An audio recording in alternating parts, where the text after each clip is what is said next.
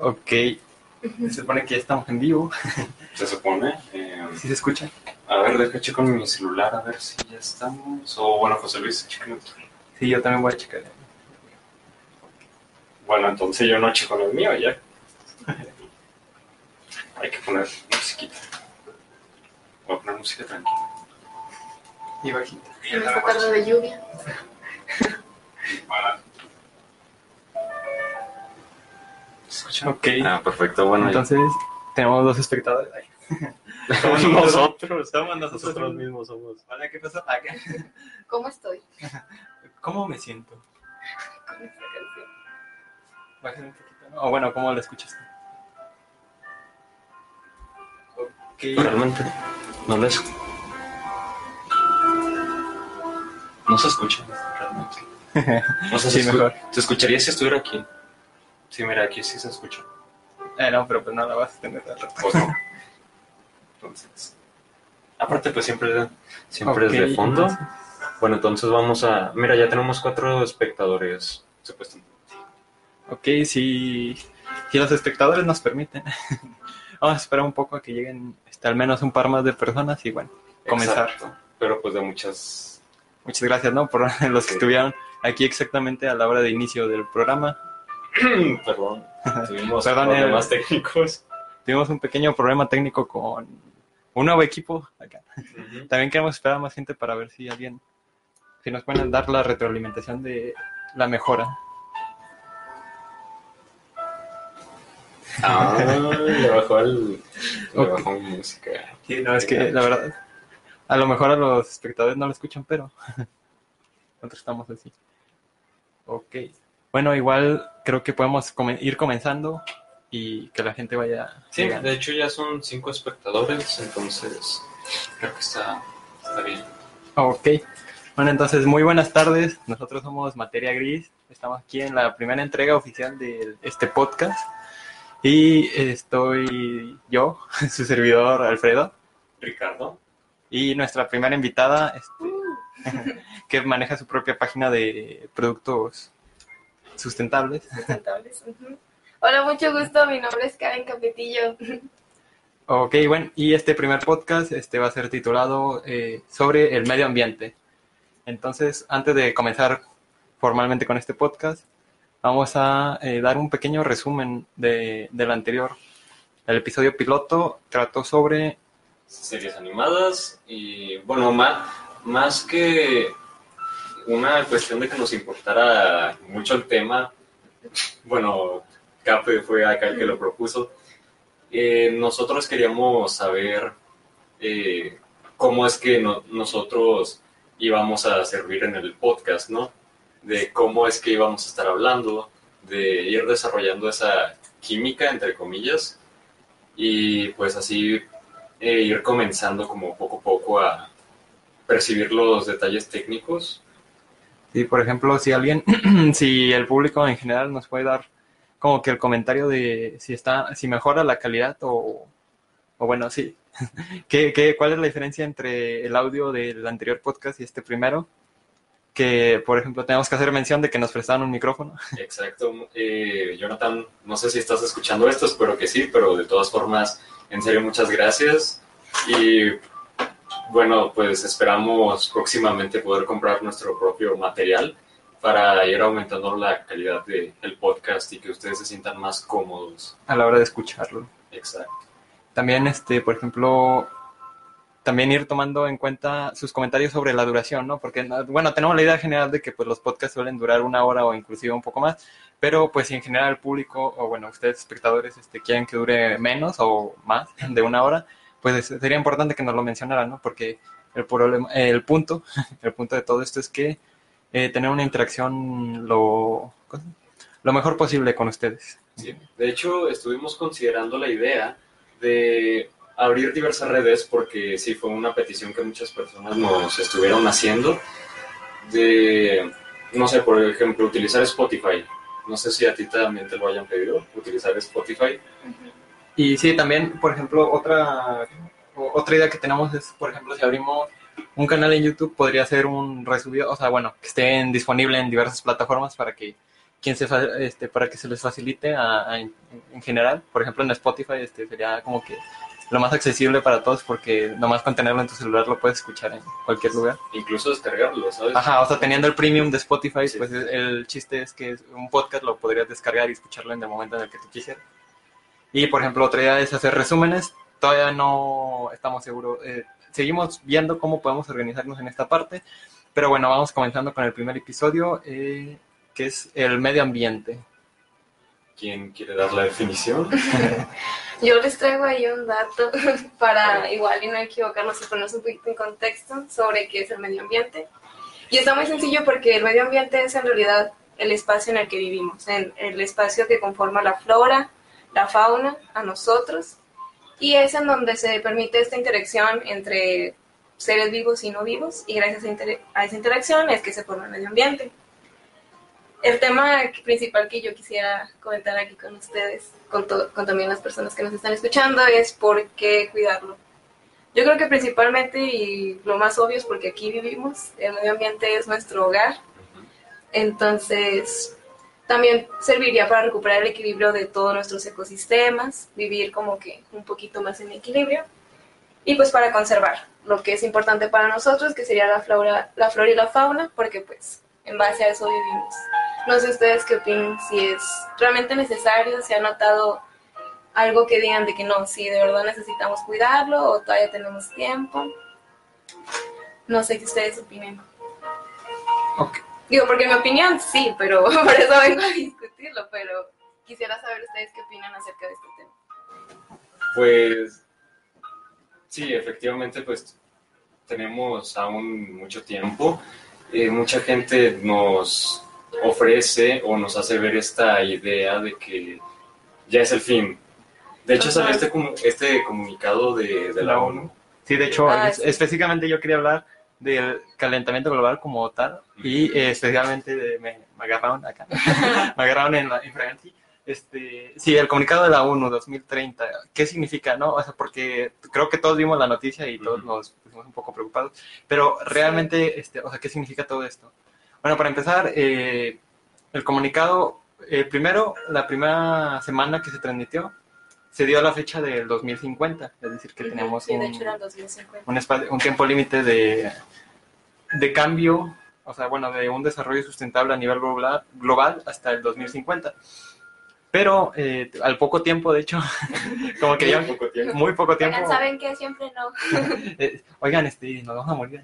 No, no es cierto. Este, se acortó el tiempo, se nos, eh, se nos dijo que al 2030, pero ¿qué va a pasar en el 2030? O sea, eh, creo que eso es como que un poco lo que nos faltó la referencia. Sí, todo el mundo decía, "Ah, se va a acabar el mundo. No, Pues, pues realmente a lo que se refería la ONU es que en el año 2030 vamos a estar en un punto de no retorno.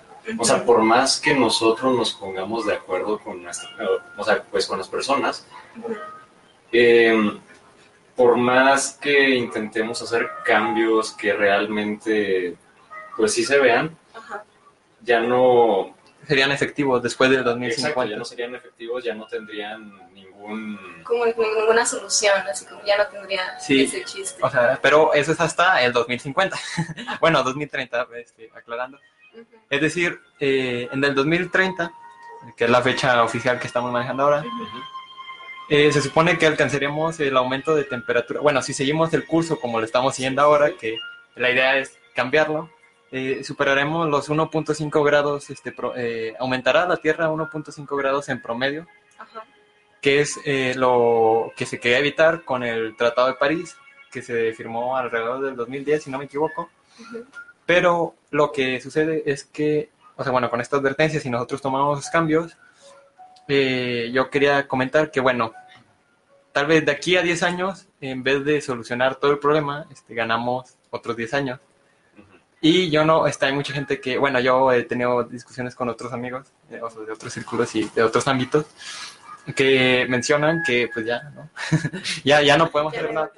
Pero este, lo, realmente, como hay que verlo, es que este problema del calentamiento global, ahorita, bueno, ya estamos en las fases, en la última fase, que sería la fase, la fase de podríamos llamarlo salvación Ujú. o esperanza, es decir, Sí, muchos Sí, dicen ¿no? El que botón de somos la- rescate. sí, Nosotros, eh, digo, mucha gente dice que somos la, la última generación que puede realizar un cambio. Sí, y sabes que se comparte mucho este mensaje que no me gusta tanto de psicosis social, de que ya todo el mundo se asusta y está como nos vamos a morir, si no lo merecemos, ya nadie se salva, pero déjame subir una historia ¿no? a Instagram porque así se va a salvar Sí, de verdad sí. el mundo. Y la verdad es que, por ejemplo, yo con, con la marca que tengo, que no le he mencionado, se llama Alben, de bolsas de tela, lo que trato de comunicar es precisamente eso, ¿no? O sea, sí somos la última generación, pero no somos la única generación viviendo en este mundo. Exacto. O sea, están nuestros papás, nuestros abuelos, las grandes empresas, entonces que no todo recaiga sobre nuestros hombros y que tampoco todos ansiosos y llenos de pánico no lo vamos a resolver. Entonces es mejor actuar inteligentemente, irnos con calma, aún tenemos tiempo. Como tú dices, o sea, po- podemos agregar otros 10 años a la cuenta o realmente encontramos una solución efectiva. Pero sí hay que dejar como de lado las agresiones, ¿no? Incluso ex- existen estas personas que es como, ay, yo ya tengo mi bolsa de tela, yo ya tengo mi shampoo sólido y soy mejor que tú. Es como, todos a su tiempo. O sea, el proceso de cada quien en este cambio es independiente y pues tampoco tenemos que presionarnos los unos a los otros. Se supone que es para ayudarnos en Sí. comunidad. Sí, y realmente eh, o sea, el problema del calentamiento global tiene relevancia. Relevancia. Dios mío, este, esto se va a quedar grabado, ¿verdad? no, pero tenemos eh, desde la revolución industrial eh, que técnicamente comenzó este problema porque desde ese momento no manejamos un desarrollo sostenible. Y la revolución industrial sucedió hace más de 200 años, bueno, hace 200 años aproximadamente. Sí. Entonces, creo que de aquí, eh, 2000, bueno, redondeando 2020 a 2030, no creo que podamos resolver un problema que llevamos cargando 200 años. Entonces, Sí. lo que sí creo es que va a ser paulatino, así como el calentamiento empezó a suceder, bueno, la, la contaminación global, ¿no? Empezó a ser paulatina, o sea, a llegar al punto de que ya es crítico, pues la inversa que sería la limpieza del mundo, eh, pues eh, también va a ser Sí, paulatino. también va a tomar su tiempo, no va a ser ni en una semana. También por eso comparto mucho ese mensaje de dar el primer paso y no importa cuándo des el segundo. O sea, si ahorita no tienes nada, no importa. Trata igual de no consumir tanto o platicarte o informarte. O sea, no necesariamente tienes en una semana ya ser minimalista y nomás vivir con una mochila con cuatro cosas. O sea, no, no va a pasar. A lo mejor las personas no entienden que hay muchas formas de cuidar el medio ambiente y que para cada persona hay una en específico. O sea, hay, por ejemplo, Se adapta mejor. se adapta un- uno mejor a otra filosofía, a otro movimiento, pero el chiste es como irte agregando a, a todo esto. De hecho, ahorita regresando con lo que comentaba Karen, eh, no sé si hayan conocido el caso de un youtuber que se llama Wefever, algo así. Wefere, Wefere. We- Wefere. Ajá. Sí, el caso de Wefere. Para quienes no lo conozcan, bueno, pues Wefere era, es un youtuber que subió un video hablando respecto a la, eh, a la Amazonia o. Amazonía, que hay que, bueno, también establecer que hay diferencias, o sea, no es lo mismo el Amazonas que la Amazonía. El Amazonas es un territorio de Brasil, por decirlo de una forma, pues es un estado, y la Amazonía es un territorio que no solamente está en Brasil, sino que abarca varios países, por aquí tenía la, el dato, Eh, sus países son Brasil, Perú, Colombia, Venezuela, Bolivia, Ecuador, la Guayana Francesa, la Guyana y Surinam. Eh, y bueno, prácticamente lo que comenta este, este youtuber es que todas las noticias que se han estado divulgando son falsas debido a que supuestamente suscriptores suyos que son de Brasil dicen que todo va bien.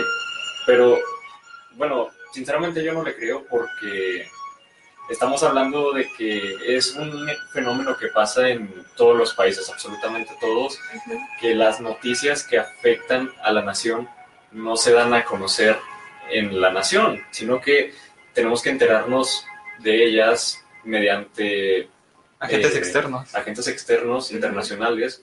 Pasa mucho acá en México, eh, no sé si ustedes tengan algún familiar extranjero. No, yo la verdad es que Que recuerdo no. no. No, pero estamos al tanto, la verdad. Bueno, pues prácticamente a mí, yo cuando estaba pequeño, pues me pasaba mucho esto de que, bueno, mi abuela vivía antes en Estados Unidos y nos comentaba de que, oye, no, no sabías que pasó esto, y nos comentaba, y nosotros realmente no sabíamos, y entonces ya nos dábamos cuenta de que los medios extranjeros son los que se encargaban de divulgar eh, la información de nuestro país, sin embargo nosotros, viviendo justamente aquí, nunca nos enterábamos. Sí, o como que no le damos la importancia, ¿no? De investigar un poquito más. Exacto, entonces supongo que pasa lo mismo con este youtuber. Eh, sacó ese video y prácticamente, bueno, había unas cosas en las que sí tenía razón. Por ejemplo, con las imágenes falsas que se estuvieran divulgando del, de la Sí, Amazonía. sí, sí.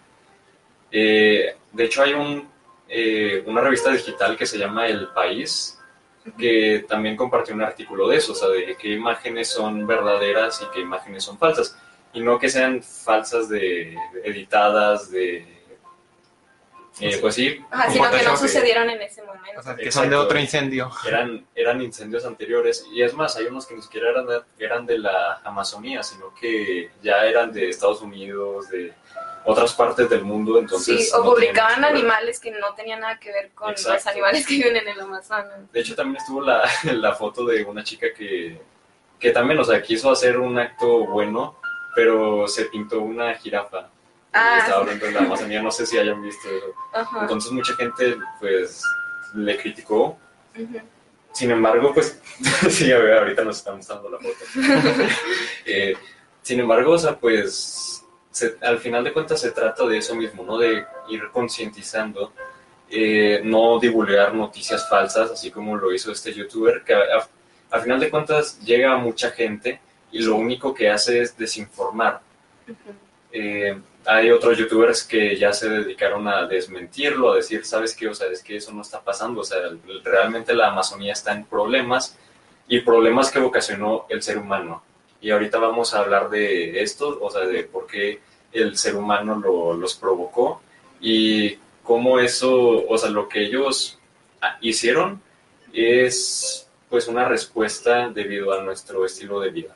Ajá, y luego también está esto que, también retomando la plática que tuvimos ahorita, las redes sociales nos dan el poder o el sentimiento de pensar que con una sola cosa vamos a salvar el mundo. La verdad es que todos los problemas del mundo no se van a resolver en un día ni en un mes.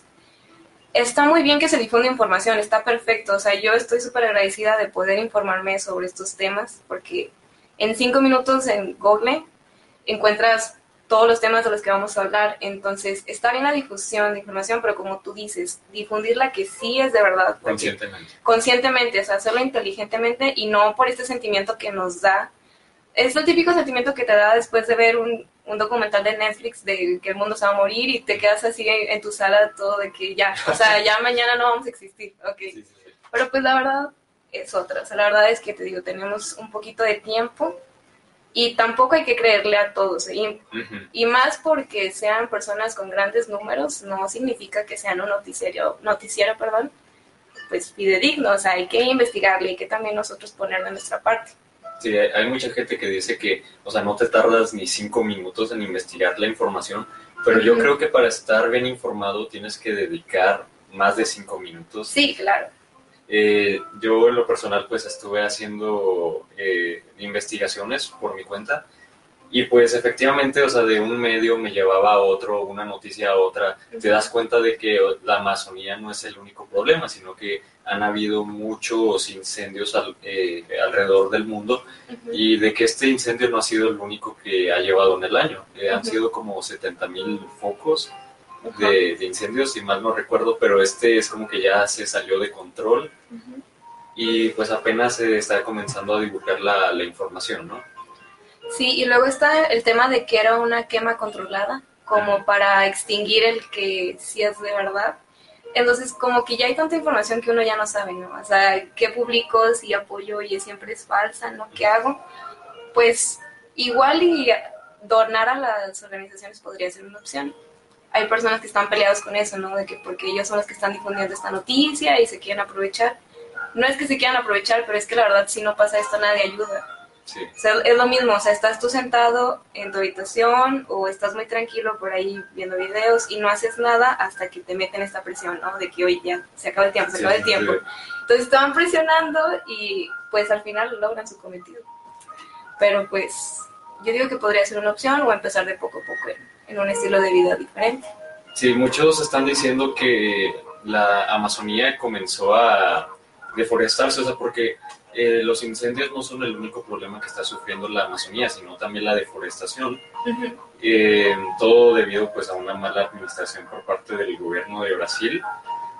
Eh, todo esto comenzó a partir de que se necesita zonas donde se pueda producir ganado, y no solamente ganado, sino alimento, pues, para el mismo, ¿no? Ajá. Sí, esto toma uno de los temas que quisiera tomar, que es las formas de cuidar el medio ambiente, porque, ok, también está este mensaje de cuídalo, cuídalo, cuídalo, pero nadie te dice cómo, o sea, es como, oye, ya tengo la presión encima de que lo quiero cuidar, dime cómo, ¿no? O sea, y uno de los temas eh, que a, a muchos les cuesta ahí un poquito, y este programa yo sé que está enfocado a no irse a ningún extremo, entonces voy a tratar de hablar lo más apegado a eso, que es cuidar el medio ambiente mediante tu alimentación. Suena un poco raro, pero pues como tú dices, se invierte mucho en deforestar para crear una fábrica de la industria cárnica y de lácteos, en general los productos procesados de origen animal. ¿Por qué menciono procesados? Porque no es lo mismo que tú tengas un ranchito y te comas a tu gallina que criaste tú, ¿no? O sea, Para que le diste una vida plena hasta que tuvo ese momento tuyo para decidir matarla y que no creas realmente un gran impacto porque pues todo es natural, ¿no? Tú lo alimentas, él se come. A un producto totalmente procesado, ya a nivel industrial, a masas, que sí impacta realmente en el medio ambiente. Entonces, reducir nuestro consumo de carnes o de productos de origen animal, no volverse vegano, sino simplemente reducirlos un par de días llevando una dieta saludable, pues sí crea un gran cambio. Yo tengo aquí un, un dato este, que dice que la industria cárnica y de lácteos es la primera causa de los gases de efecto invernadero. O sea, ni siquiera es que tengas un carro de gasolina y luces diario. O sea, es realmente la demanda tan excesiva que hay de estos productos procesados. Y eh, otro dato es que la mayoría de las 35 principales compañías, que no voy a mencionar marcas, este, de estos productos, pues realmente no hacen públicos sus datos de emisiones o han llegado a excluir de sus documentos Sí. las emisiones de la cadena de suministros, que esto quiere decir que eliminan el 80-90% de información de lo que producen y pues esto crea un conflicto con los ambientalistas porque es como, oye, si realmente no estás haciendo daño, ¿por qué ocultas el 80-90% de, de tu información, no? El, el problema es que a veces también las mismas empresas crean sus, eh, o sea, sus organizaciones que supuestamente vigilan lo del medio ambiente, ¿no? O sea, Ajá. ellos mismos se vigilan Sí. y a veces ellos mismos se ocultan la información. Sí, exacto. es, es que no, eso no, no se me hace justo. Y, y todo esto es, este, tomando un poco de proteína, todo esto es por el simple hecho de dinero, ¿no? Este, por ejemplo, un caso paralelo, este, o sea, la industria cárnica es una industria que genera mucho dinero, o sea, por ejemplo, aquí, sin ir, a- por ejemplo, a nivel este, global, aquí en Coahuila, en la sección de Laguna, este, una vez este, yo estuve con, con mi novia en una protesta, o sea, una pequeña marcha, igual de este tema del veganismo y todo, y llegamos a, a presidencia. Y en eso este, llegó un, no, no sé exactamente quién era, pero para- o sea, parecía alguien importante. Traía traje y todo. Sí, traía traje y todo. Y pues empezamos a hacer, este, nos empezó a hacer como una entrevista, era reportero. Y en un momento de la, este, o sea, que nosotros, este, la idea que teníamos era promover como esta ideología del veganismo que merece su propio podcast. Pero bueno, la estamos mencionando aquí porque tiene mucha relación con este tema. Y en algún momento de la entrevista nos mencionó que si sabíamos que la, o sea, que la ganadería aquí en Coahuila generaba más de 11.000 empleos. Entonces, este, o sea, es algo a considerar, ¿no? La cantidad de dinero que mueve la, La la, ganadería. la- la ganadería, bueno, la industria cárnica en, todo, o sea, en todos los sentidos. Y, por ejemplo, este, como mi compañero Ricardo menciona, de que es- estas mismas compañías se, se autodefienden con organizaciones que son de ellas mismas, ¿no? Se autorizan Ellos solas. solitos, sí. Pero, por ejemplo, este, o sea, esta lucha por el dinero es tan, ¿cómo decirlo? Es tan, este, intensa, tan, es- eh, no, no, no sé, es que, bueno, Ajá, sí, las es, palabras se te fue. se me fue la palabra, pero sí es, tan potente, o sea, la lucha de las empresas entre sí por querer ganar dinero, que a los principios del 2000, cuando la industria del azúcar estaba empezando a prender un foco en el sector de salud, o sea, por la diabetes, la obesidad y todo eso, la industria del azúcar, que es otra de las grandes industrias de la comida, azúcar procesada, mandó cientos de estudios, o sea, bueno, pagó mil, Sí. este, millones y millones Ajá. para que se hicieran estudios que señalaran a la industria cárnica como el principal factor de, de riesgo de salud. Se Entonces, ah, o sea, sí, eh, básicamente entre, bueno, entre todas las compañías, este, grandes industrias de alimentación que exista y de, bueno, en todos los sentidos básicamente, Ajá. entre ellas se van pasando la papa caliente para poder seguir, este, haciendo sus Haciendo maldades, su dinero. sí. haciendo Ah, su dinero sin necesidad de, de estar bajo el centro de atención, porque en el momento en el que estás en el centro de atención tienes que, no puedes seguir haciendo las cosas como quieras. Sí, y aparte de eso de que se chequen ellos mismos, es cuando la profesora dice que les voy a entregar su examen para que ustedes se lo revisen. Y es como, ay, qué raro, todos sacamos 10. O sea, es lo mismo, es exactamente lo mismo. Obviamente, con tanto dinero que tienen entre sus ganancias, no van a aceptar ni por cerca el hecho de que esté pasando algo grave con su empresa. Sí. Y pues también te pones a pensar, ¿no? Cuántas personas no trabajan, el hecho de que haya familias que se sustentan en base a eso. O sea, sí es un tema delicado, pero con que uno decida llevar una vida balanceada, ir con un nutriólogo, dejar la carne igual por dos días a la semana, es un impacto. O sea, te digo, si esto no es lo tuyo, no te tienes que hacer vegano, ni lacto vegetariano, ni ovo lacto vegetariano. O sea, hay muchas formas. Si tú dices, la neta, no puedo dejar los bowls, no los dejes. o sea, no tienes por qué dejarlos. Vamos a hablar de otras formas de, de cuidar el medio ambiente. Sí, también siempre en redes sociales salta esta gente que dice, es que planta árboles. eh, de hecho, hay un, hay un buscador, puedo asegurar que muchos Ecosia. lo conocen, Ecosia, que a partir de 45 búsquedas aproximadamente eh, recauda el dinero suficiente para plantar un árbol. Y todos estos árboles se plantan en, en África. Eh, tengo entendido yo, no sé si ustedes hayan visto el proyecto de la Gran Muralla Verde. ¿Alguno No, creo que escuchado no, creo que no. Bueno, pues para quienes no sepan, la Gran Muralla Verde fue una noticia que salió hace relativamente poco. Eh, ah, probablemente muchos no la hayan escuchado, no fue difundida como debió haber sido difundida, ¿verdad? Pero fue algo muy interesante debido a que se está comenzando eh, este, eh, vamos, a reforestar estas áreas. Es una iniciativa muy interesante, la verdad, y yo creo que ayuda mucho, ¿no? A veces también nosotros no podemos ir y plantar árboles o tener el dinero para comprar árboles, ¿verdad? Pero a veces también hay que saber escoger nuestros gobiernos.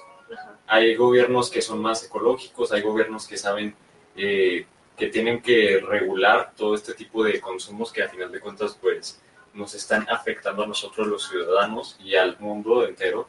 Entonces, a veces también ese, esas pequeñas cositas son las que podemos hacer. Bueno, a lo mejor y nosotros no, porque todavía no tenemos la mayoría de edad, pero pues igual y podríamos platicarlo con, con nuestros mayores, ir divulgando noticias, ir divulgando lo que las propuestas que el gobierno tiene para mejorar el país y no solamente el país, sino el mundo.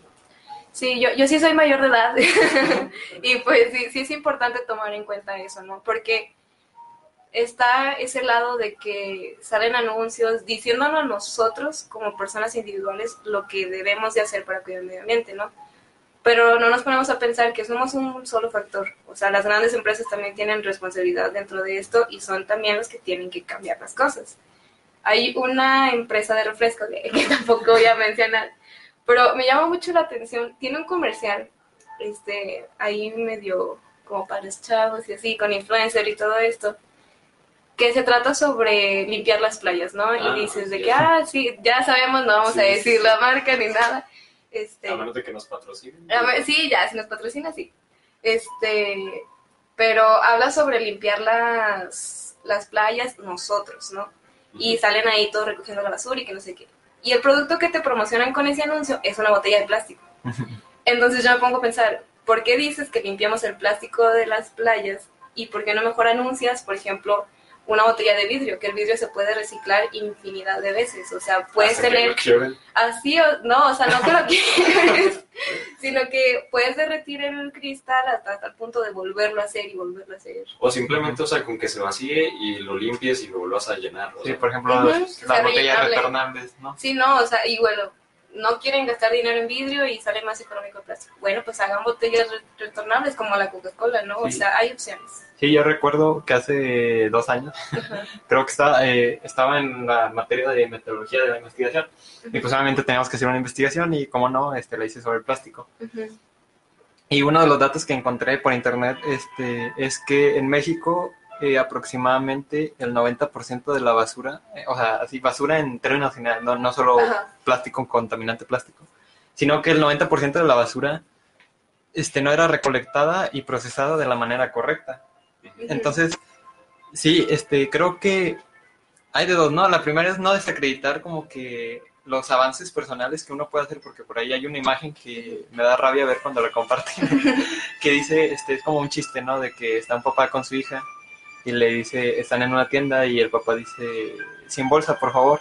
Ajá. Y la niña le hace un comentario de que, pero padre, estamos Ah, en ya, una ya, sociedad sé industri- en, en una sociedad industrializada, los cambios individuales no afectan, este, hay que exigir a las grandes compañías. Y sí, hay que exigir a las grandes compañías, pero creo que desvalorizan un poco el primer paso, ¿no? Como Sí, el primer paso siempre es muy importante. Y aparte es el más significativo porque es como, ah, ya lo logré. ¿Sí me explico? Sí, es- Sí. O sea, es como, "Mm, ya tengo mi popote de aluminio inoxidable. O sea, de verdad es un orgullo para ti saber que ya estás aportando, aunque sea un granito de arena. Hay una frase que me gusta mucho, no sé más o menos cómo va, pero el concepto es como, el mundo no necesita a 10 personas haciéndolo perfecto, o sea, necesita a millones de personas intentándolo incorrectamente, o sea, no necesitas hacerlo perfecto, o sea, no tienes que ser vegano, orgánico, que no come gluten, o sea, de verdad puedes hacerlo de poco. Que de hecho el gluten es marketing, o sea, bueno, Sí, hay, hay- sí. hay- hay personas que son alérgicas al gluten, pero también están las personas que sin ser alérgicas compran productos Sin gluten sin saber por qué no tienen que comerlo. que es- con el simple hecho de ver la etiqueta ya Sí. Y por ejemplo, este, marcando un poco, este, hay muchos ámbitos, ¿no? Por ejemplo, eh, uno son energías renovables, ¿no? Este, Sí. podemos cambiar la forma en la que producimos, por ejemplo, electricidad, que, o sea, que básicamente es todas las ideas de hoy en día. Sí, Transporte, ¿no? Combustibles este, para el transporte, los carros eléctricos. carros eléctricos, ¿no? También está el factor este, alimenticio, ¿no? Este, que, por ejemplo, la corriente del veganismo, o bueno, en general corrientes Sí, ¿no? orgánicas, Como, este, son las que benefician. Este, también. bueno, sí, me permites, también están otros movimientos como el minimalismo o el zero waste y pues los gobiernos que promocionan las tres R's, ¿no? Que es Ajá. reducir, reciclar y reutilizar. Hay muchas formas. Sí, o sea, está el ámbito personal, el ámbito social y después, este, bueno, podríamos dividirlo en esas tres fases, ¿no? Está el ámbito personal, es decir, yo como persona, ¿qué puedo hacer para impactar menos a- al, al mundo, ¿no? Dejar menos huella de Dejar carbono. menos huella de carbono. Después está el impacto social, es decir, cómo yo en mi comunidad este, puedo beneficiar este, o sea, a las personas que viven a mi alrededor. Y después está el factor 3, que es el gubernamental. Y por ejemplo, hay países que son, este, o sea, bueno, el gubernamental que debería de regular a, a las industrias. Y bueno, ni habla- este, hay países que son súper buenos en esto. O sea, por ejemplo, todos los países europeos del norte, o bueno, en, en general toda Europa es uno, este, son como que los países que mejores este, reglas tienen, bueno, mejor cuidado del medio ambiente tienen, pero por ejemplo aquí tenemos un sistema, solo por decir que el propio presidente de aquí de México mencionó que es un gobierno de austeridad, y en otras palabras, auste- austeridad son recortes, Sí. entonces, si para empezar el propio mandatario está diciendo que es un gobierno en el que sufriremos recortes, pues creo que vamos un poquito mal en todos los ámbitos. O sea, con, con la protección de las vaquitas marinas, o sea, ya actualmente quedan, según, es- según algunas fuentes, quedan 20 ejemplares de vaquitas marinas. Sí, son el- muy, muy escasos. Y el gobierno mexicano no, no está haciendo algo, re- o sea, que realmente marca una diferencia. Y bueno, eh, esto de las vaquitas marinas es un tema que yo tenía. Eh, las vaquitas marinas realmente no son como eh, pescadas, o sea, no son la fuente de pesca principal, sino que hay obviamente pescadores ilegales que quieren conseguir a las totoabas. Las totoabas pues también son peces que no tienen re- o sea, una función verdadera, sino que se vende su vejiga ah, en el mercado negro chino Y sí, sí, sí. Tenía que ser chino. Y adivinen para qué se utiliza. De seguro es un cosmético o algo así, ¿no? Mm, sería, sería más útil si fuera un cosmético. Afrodisíaco. Un afrodisíaco. Ay, lo, no. lo venden como un afrodisíaco. Para los que no sepan qué es un afrodisíaco, pues un afrodisíaco es un, pues una sustancia, una sustancia que supuestamente eh, eleva tu, ¿cómo se llama? Como deseo nivel sexual. sexual, sí, un deseo sexual. Eh, entonces, por esta razón están matando a las vaquitas marinas, no porque realmente las vaquitas marinas sean el objetivo principal, sino porque en las redes. en las redes de las totoabas que son utilizadas para algo que, bueno, yo sinceramente no Para le veo algo que ya hay medicina, utilidad. ¿no? O sea, no tienes que matar a un ser vivo, ya, ya hay una pastilla. O Sí. sea, Y también como pequeño paréntesis, este, bueno, primero que nada, un saludo a Jacier, mi hermano, Hola, y también a Orlando, que se nos unió, bueno, que ahí comenta, que rolón, ¿no? Uf, perdón, sí. Este, bueno, también como pequeño paréntesis, este, de, por ejemplo, de mencionando el afrodisíaco, eh, muchísimos de estos productos este, son completamente falsos, o sea, solo son otra vez por el dinero. Sí. Y, por ejemplo, mencionando este, contaminación, o sea, eh, hay contaminación en muchos ámbitos y podemos cuidar el ambiente de muchas maneras, pero, por ejemplo, eh, hablando del mar, ¿no? Que está mu- muy lleno de plástico, ¿no? Hay una isla de plástico en el Pacífico, Sí. Sí. este, o sea, que ya cubre, creo que, ¿cu- ¿cuánto era? Creo que era todo el territorio de Italia, o sea, realmente ya era una masa monstruosa de plástico. Sí, mira, aquí tengo este dato. En, supuestamente, o sea, bueno, sitios confiables como la ABC, el Washington Post, el Universal y más que nada el Foro Económico Mundial, dicen que en el 2050 habrá más plástico que peces en el océano. ¿sí? Sí, y también está el tema este de los microplásticos. O Sí, sea, que sí, ya de plano los peces, o sea, que comemos ya tienen plástico. O sea, el plástico no solo se queda en el mar, sino que vuelve a regresar a nosotros mediante...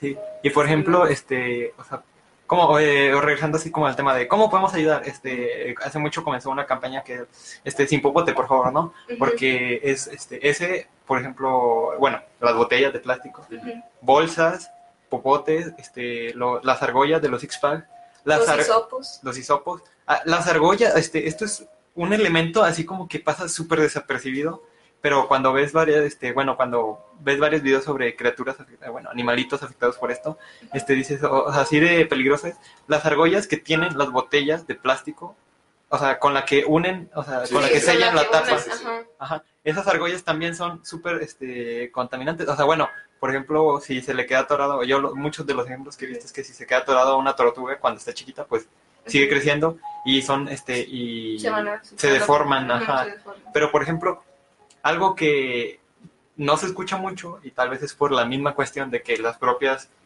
en este caso las empresas pesqueras, ocultan esta información, es que el 50% de la contaminación, o bueno, de desechos que contaminan el océano son redes de pesca.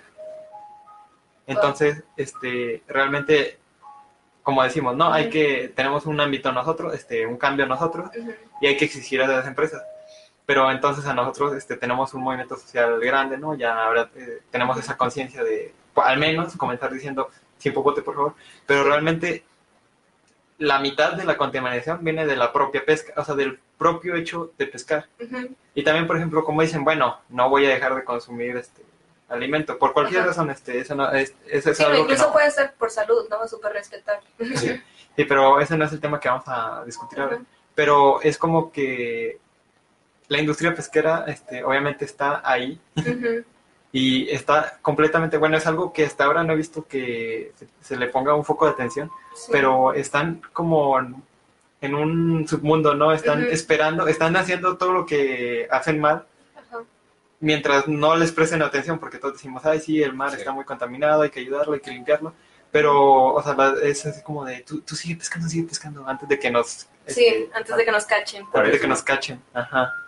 Entonces, y por ejemplo, otra vez esto entra dentro de las regulaciones go- del gobierno, ¿no? Porque el gobierno es quien da los derechos a las empresas de pescar. Sí, ¿no? Tienes que pedir permiso. Y permiso, conseguir ajá, o sea, todo-. Sí, todo esto es, este, ese sería el el factor, el ámbito en el que nosotros tenemos que exigirle al gobierno que regule.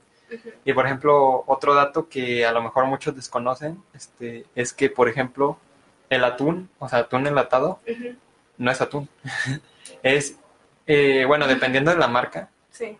pero aproximadamente, ay, perdón, disculpa, este, ay, aproximadamente, se, se me, me voy, me voy, aproximadamente toda, todo atún que sea enlatado, es decir, no, enla- o sea, no que te vendan, El En- atún ya como ajá, pescado. como, como pescado, tiene más del 50% este, con eh, aglutinantes de soya, eh, o sea, bueno, como sustituto de soya, es decir, solo un, por ejemplo, si son 200 gramos, menos de la mitad de la lata de atún es atún de verdad. Atún de verdad, exacto. Es lo mismo, es lo que comentaba de los productos procesados como tal. Las salchichas no, o sea, la, la salchicha de pavo no es pavo, ¿sí me explico? Sí. O sea, no voy a mencionar cosas desagradables, pero la verdad no solo es un animal. y hay químicos de por medio y toda esta producción incrementa pues las emisiones de carbono, más residuos, más basura como tal, que es una diferencia. Residuos es cosas que igual podemos volver a reutilizar. Y la basura, pues son desechos que ya no tienen ninguna función o que de plano no puedes modificar para que tengan un segundo uso. Entonces, pues por eso se toma este, este tema. No sé, cambiando algo un poquito más para todas las personas que se salieron por decir que dejen de comer carne. Ya vamos a hablar de algo más bonito. Me gustaría tocar el tema del minimalismo. No sé si sepan qué es el minimalismo. Eh, bueno, yo tengo la idea, pero supongo que el público necesitamos explicársela. Bueno, es más que nada un estilo de vida, como una filosofía, que se trata sobre un análisis profundo sobre el apego que tenemos de las cosas materiales y mentales. A veces nos confundimos un poquito que el minimalismo es tirarlo todo. No, realmente es aprender a, rechazar o desechar el apego que tenemos también en nuestra, en nuestra mente, ¿no? De limpiar el espacio tanto físico que tenemos en, en nuestro espacio, así como limpiar el espacio mental. Entonces, en base al minimalismo, se trata como de valorar y evaluar qué cosas realmente son necesarias. O sea, de verdad necesitas 20 pares de tenis que igual tú dices, un tenis por sí solo no contamina, pero tiene producción, viene en un empaque, Sí. te la dan en una bolsa, entonces es como ir agregando cosas. Y también, por ejemplo, las esponjas para lavar los trastes, que ya se hacen feas y las tiras, bueno, se hacen feas y a ti ya no te sirven, y por eso las tiras. Pero duran años, o sea, creo que duran como 10 años y están hechas de plástico, entonces es como que a ti ya no te sirvieron, pero pues mejor utiliza una que sea más natural y cosas así. Entonces es ir reduciendo poco a poco todo lo que tenemos hasta llegar a algo que nos satisfaga. Sí, también, bueno, aquí nos comenta, este, por ejemplo, nos comenta Ángel, dice que eh, escuché de comunidades agrícolas que cambiaban su forma de vivir, de cultivar a vivir en montañas de basura para separarlas y conseguir más dinero. Sí, de hecho, esto, este, o sea, bueno, por ejemplo, el ejemplo, ah, por ejemplo, valga la redundancia, eh, lo más claro que tenemos aquí, este, por ejemplo, a nivel saltillo, este, que supongo que la mayoría nos estará escuchando aquí, es que si tú sales hacia Parras, General Cepeda, eh, literalmente hay una, o sea, una montaña de como tres pisos de altura, súper larga, súper grande, de pura basura, que es el basurero municipal, o sea, de aquí de la ciudad. Pero es como de wow, o sea, lo que yo tiro, o sea, lo que yo echo a la- al bote de la basura y pasa el camión, eh, sigue contaminando, nomás que me lo llevan de aquí a mi casa, lo llevan aquí a las afueras de la ciudad Sí, ya no lo ves, ¿no? y ya no lo ves. Sí, también ese es un problema. Y, por ejemplo, también nos comenta América de que América AB, claro, el gobierno recae la culpa de la contaminación, pero lo compartimos también nosotros como consumidores. Sí. Sí, a esto viene todo este el comentario, por ejemplo, del minimalismo.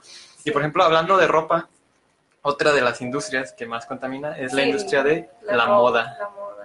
La- Sí, de hecho, es un dato interesante, perdón, este... No, Antes adelante. teníamos cuatro estaciones, ¿no? Y la moda se iba en base a esas cuatro estaciones. Ahorita en la moda, ¿saben cuántas estaciones hay al año? 52. Literalmente cada semana sale una nueva línea de ropa específicamente para esa semana, ¿no? La primera semana de verano tenemos este estreno, usa esto, y la siguiente semana de que, ay, la moda es esta.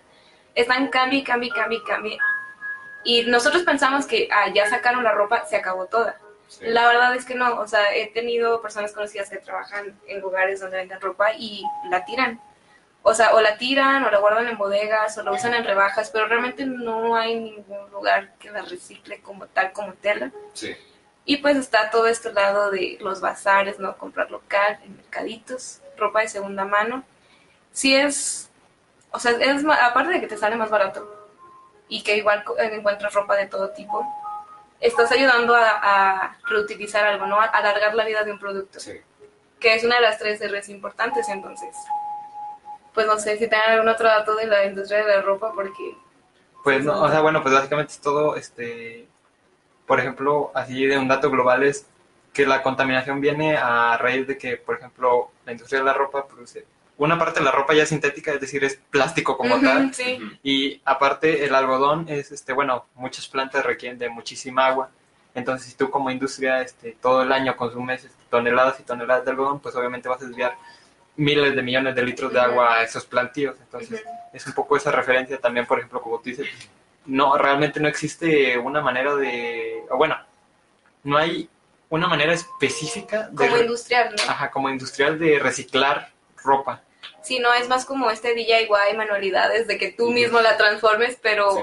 a nivel industrial yo tampoco conozco un lugar en donde yo pueda ir a reciclar mi ropa.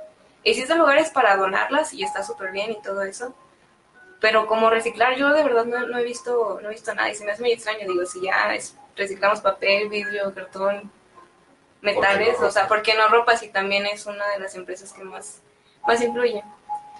A- ahorita que estabas hablando con res- eh, respecto al agua que se va consumiendo las empresas, eh, había leído un dato de que de los países que tienen un futuro muy donde, o sea, muy probablemente se van a quedar sin agua, Una crisis de agua una crisis de agua, y Ujú. México está en la lista. Sí, y, y aparte hay, este, bueno, todas estas son información de, de la ONU. O sea, bueno, hay listas independientes, ¿no? Pero todo, realmente todo recae en la ONU, la Organización Mundial de la Sí. Salud, etcétera. O sea, todas las Naciones Unidas que dan informes así globales. Entonces, este, específicamente hay otra lista, o una es de los países, y otra es de ciudades, o sea, como tal, que, ¿cómo se llama?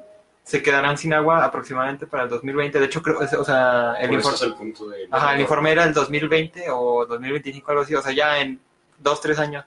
Y una de las ciudades era Ciudad de México, porque eh, la Ciudad de México tiene una característica muy curiosa, que es que la urbanización y la expansión, o bueno, la expansión urbana y las diversas administraciones este, son un completo desastre, ¿no? O sea, por ejemplo, en el, el tráfico, o sea, bueno, el tráfico de Ciudad de México es un tráfico completamente infernal, o sea, es un tráfico de hasta tres, cuatro horas Sí, no, ya los restaurantes te dan la carta mientras estás en el semáforo, o sea, así, neta, de verdad, o sea, ya te sirven comida mientras Sí, esperas. y por ejemplo, este, o sea, bueno, eh, es un tema como que aparte, pero, o sea, pues tiene la relación, ¿no? ¿De qué manera está hecha tu ciudad, este, bueno, la Ciudad de México, como para que el tráfico sea tan infernal como eso?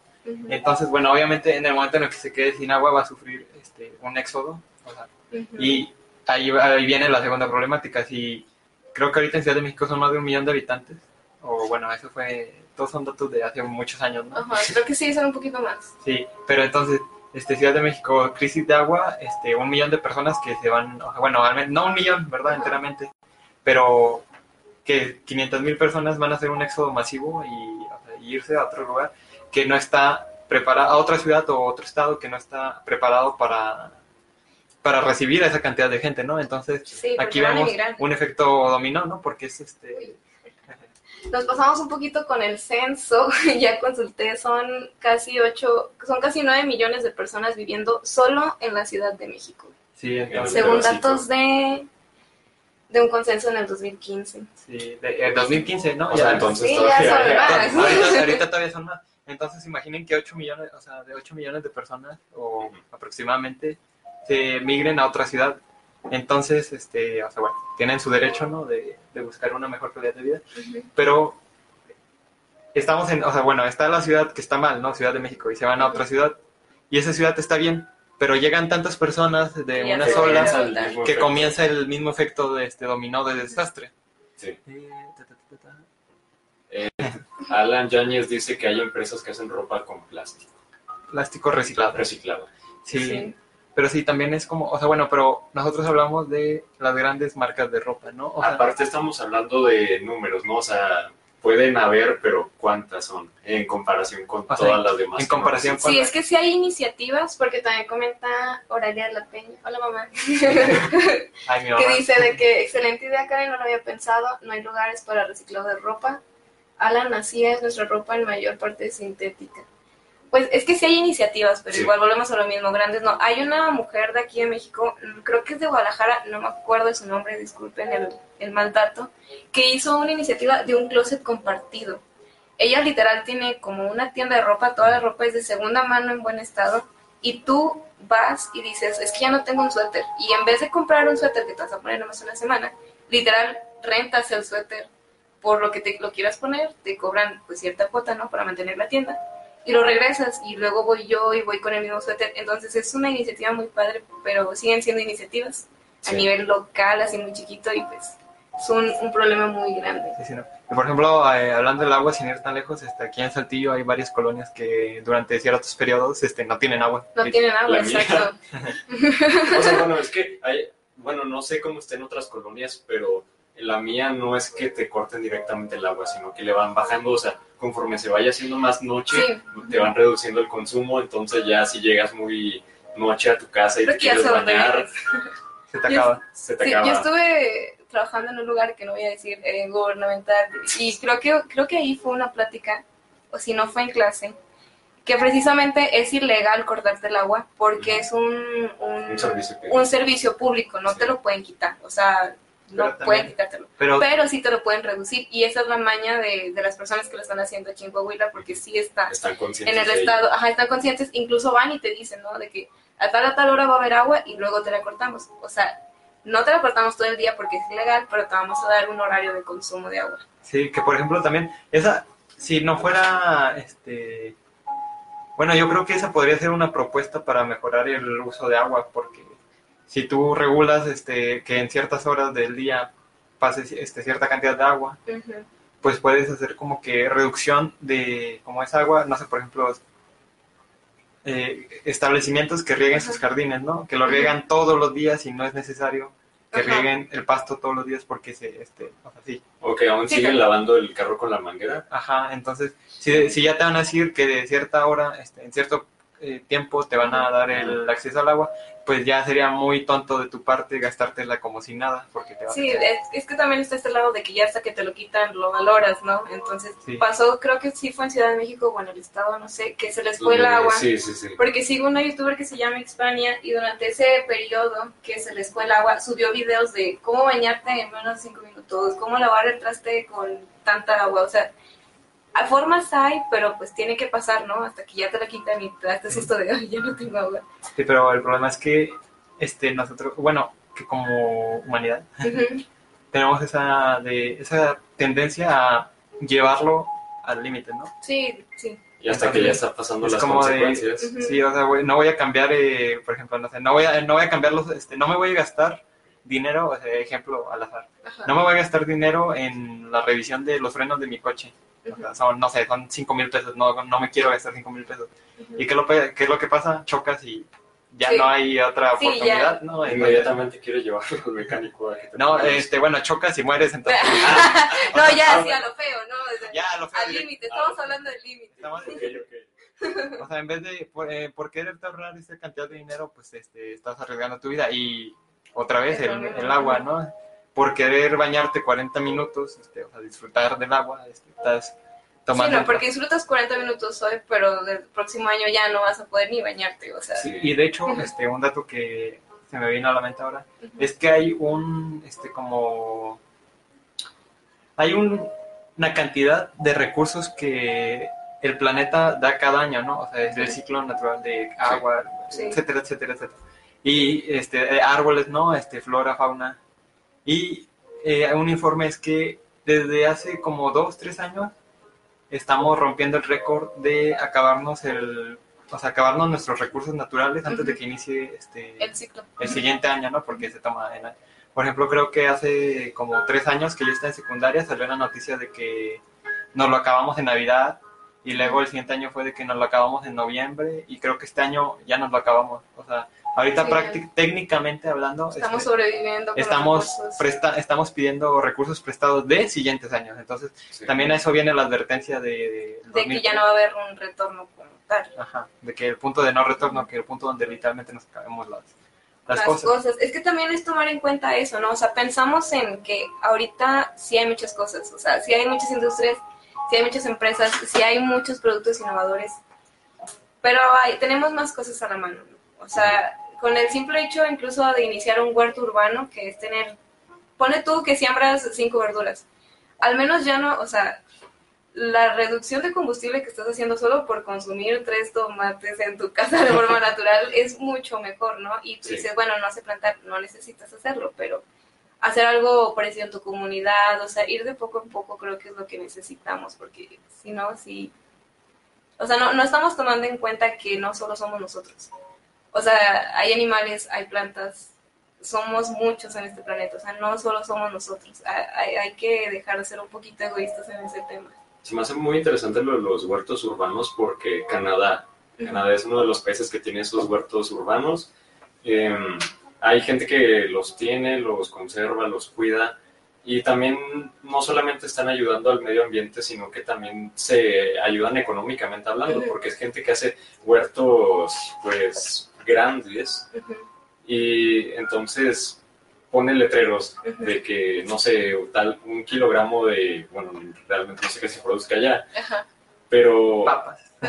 pa- papas, por ejemplo, no sé si, de- si se den las papas allá en Canadá, pero es como que el- los, los mismos vecinos van y le compran a esa persona, entonces, aparte de estar ayudando al medio ambiente, están ayudando, pues, a la economía, ¿no? De, La economía Sí, eh, y aparte local. es más saludable, ¿no? O sea, ya no tienen tantos químicos, te encargas de que no tengan pesticidas que te afecten la salud y pues ayudas de forma local a tu Sí, comunidad. a un vecino. Sí, a un vecino o simplemente te sale más barato, o sea, mucho más barato que ir a comprarlo a, a los supermercados.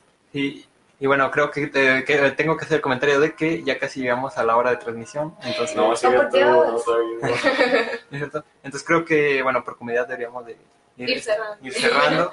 y por ejemplo, así, este, cerrando, eh, como último comentario, es que lo tenía desde el inicio, pero la verdad no encontré el momento exacto para decirlo. Tú Pero bueno, entonces es, eh, ¿por qué la, eh, regresando un poco, ¿por qué la industria de la carne es uno de los factores más contaminantes? De hecho, este, si buscan, en algún momento van a encontrar que la industria cárnica es más contaminante que todos los vehículos del planeta.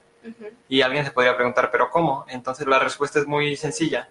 Es que, por ejemplo, los vehículos, este, o sea, de consumo de petróleo, bueno, de gasolina, producen CO2 y el CO2 pues tiene este factor de efecto invernadero. Pero el ganado, este, en general, con los desechos que produce, genera metano y el metano es un producto, este, un gas de efecto invernadero 20 veces más potente. Entonces, este, bueno, es enorme. Bueno, para empezar, la industria es enorme, ¿no?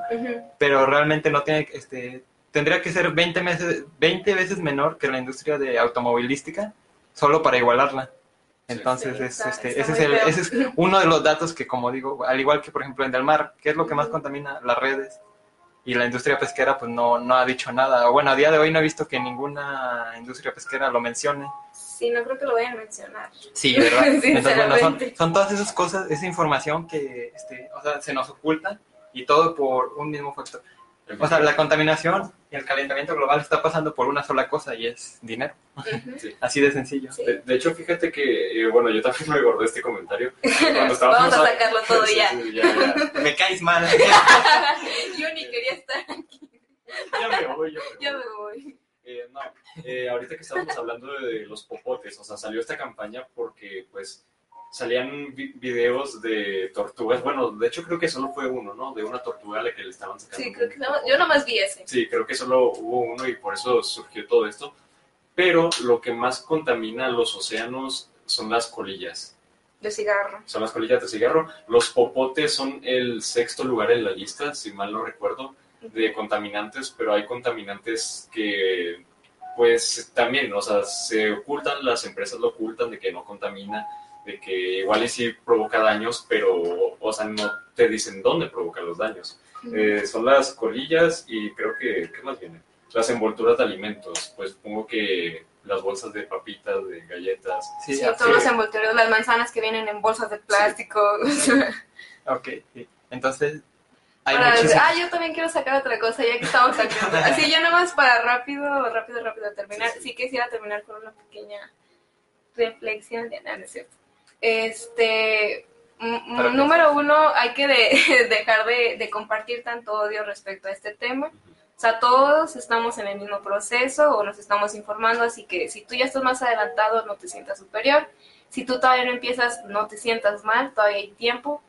Yo sé que las noticias te presionan, pero tú tranquilo, relájate. Hay mucho Y tiempo para... hay mucho tiempo y también muchas maneras. Sí.